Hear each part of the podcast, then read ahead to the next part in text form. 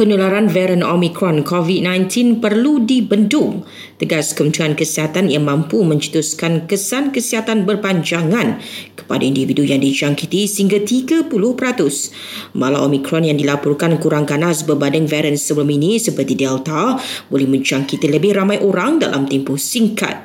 KKM juga memaklumkan berita harian pihaknya perlu lebih banyak data semasa untuk menilai kesan impak varian Omicron. Omicron yang dilaporkan kepada WHO pada 24 November tahun lalu kini dikesan sekurang-kurangnya di tujuh negeri di Malaysia.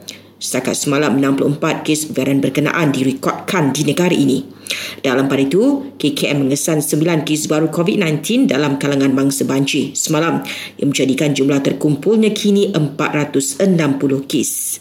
Kisaran COVID-19 turun semula di bawah 3,000 apabila 2,882 kes positif dilaporkan semalam.